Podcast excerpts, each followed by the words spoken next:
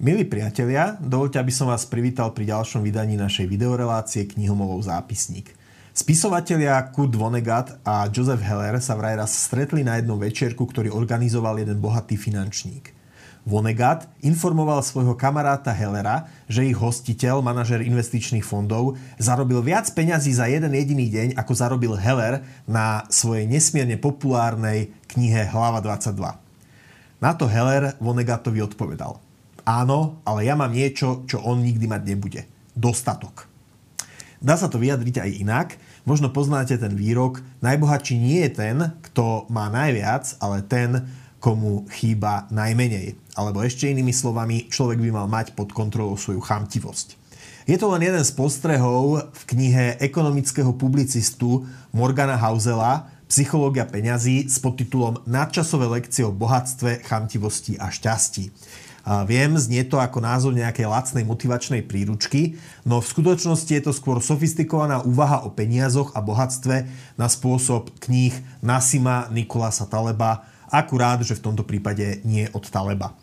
Peniaze Bohatstvo a osobné či rodinné financie nie sú disciplínou, kde človek s profesorským titulom zákonite výťazí nad doktorandom, ani kde človek z IQ 120 zákonite vyhráva nad človekom z IQ 115. Nie je to nutne ani o nejakej špecializovanej znalosti investičných technických informácií. Autor tejto knihy tvrdí, že finančné zabezpečenie v živote je skôr záležitosťou psychológie, konkrétne schopnosti mať pod kontrolou svoje emócie ako strach alebo chamtivosť neuveriť vo svoju genialitu, keď sa v živote darí a zachovať si aj v úspechu pokoru. A na druhej strane neprepadnúť bez nádejí a zúfalstvu, či vedieť sám sebe odpustiť, keď veci v živote práve nejdu podľa očakávaní. Dobré je tiež držať na úzde snahu robiť na druhých dojem prostredníctvom okázalej spotreby a luxusných materiálnych statkov. A hoci pocit, že človek má svoj život pod kontrolou, ho robí spokojnejším, zabúdať netreba ani na faktor náhody či šťasteny. Hausel svoje postrehy o psychológii peňazí rámcuje niekoľkými všeobecnými postrehmi o psychológii jednotlivca, upozorňuje, že všetci sme iní a náš vzťah k peniazom ovplyvňujú aj také faktory, ako v ktorej fáze hospodárskeho cyklu sme vyrastali, prípadne či sa naše názory o peniazoch utvárali v časoch vysokej alebo nízkej inflácie. No samozrejme tiež podľa, aj podľa toho, z ktorej spoločenskej vrstvy pochádzame. Hausa si tiež všíma, že potreby človeka, jeho životné orientácie, jej hodnoty sa počas života menia, preto aj naše peniaze majú skôr 4 20-ročné dĺžky ako jednu 80-ročnú dĺžku života. Slovami autora, ciele a túžby každého človeka sa v priebehu času budú meniť a čím extrémnejšie boli vaše rozhodnutia v minulosti, tým viac ich možno olutujete počas svojho budúceho rozvoja. Morgan Housel v knihe spomína aj jednu veľmi užitočnú a dôležitú pravdu o plynutí času a jeho vplyve na osobné financie. Na jednej strane platí, že strednodobý časový horizont je ako mínové pole plný katastrof, nepredvídateľných politických, prírodných, hospodárskych či osobných kalamít. Na druhej strane v dlhodobom horizonte majú veci tendenciu predsa len sa zlepšovať. Autor doslova píše, citujem, ak chcete, aby sa vám ako investorom darilo lepšie, tá najmocnejšia vec, ktorú môžete urobiť, je zväčšiť svoj časový horizont. Čas je tou najmocnejšou silou pri investovaní. Necháva malé veci naraz do veľkých a veľké chyby vyblednúť. Nedokáže neutralizovať šťastenú a riziko, ale podsúva výsledky konania bližšie k tomu, čo si ľudia zaslúžia. Koniec citátu. Pesimisti často odhadujú súčasné trendy bez toho, aby zohľadnili, ako sa na ne trh možno v budúcnosti adaptuje. Na druhej strane očakávať, že veci pôjdu zle, je niekedy najlepší spôsob, ako byť milo prekvapený, keď sa tak nestane. Veľkým plusom knihy Psychológia peňazí tiež je, že ponúka čitateľovi širší koncept blahobytu. Inak povedané, človek by sa nemal sústrediť len na peniaze na účte alebo na materiálne statky, ktorými sa dokáže obklopiť, ale na širšiu, na, mal by sa sústrediť aj na širšie chápanú spokojnosť a sebarealizáciu.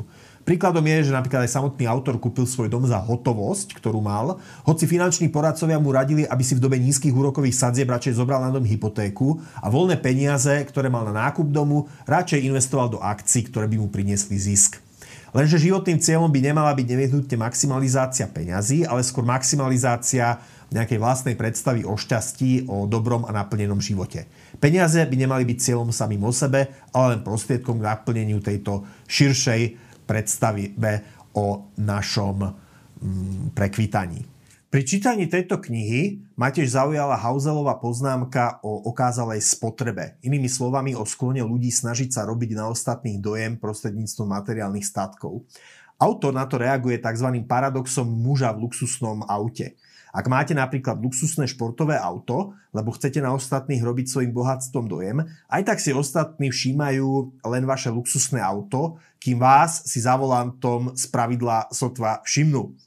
Slovami autora, citujem, buďte milší a menej okázalí, nikto nie je až taký očarený vašimi majetkami, ako ste nimi očarení vy sám. Možno si myslíte, že chcete prepichové auto alebo hodinky, ale to, čo pravdepodobne naozaj chcete, sú rešpekt a obdiv. A oveľa pravdepodobnejšie to získate skôr láskavosťou a skromnosťou ako konskými silami pod kapotou alebo chrómom.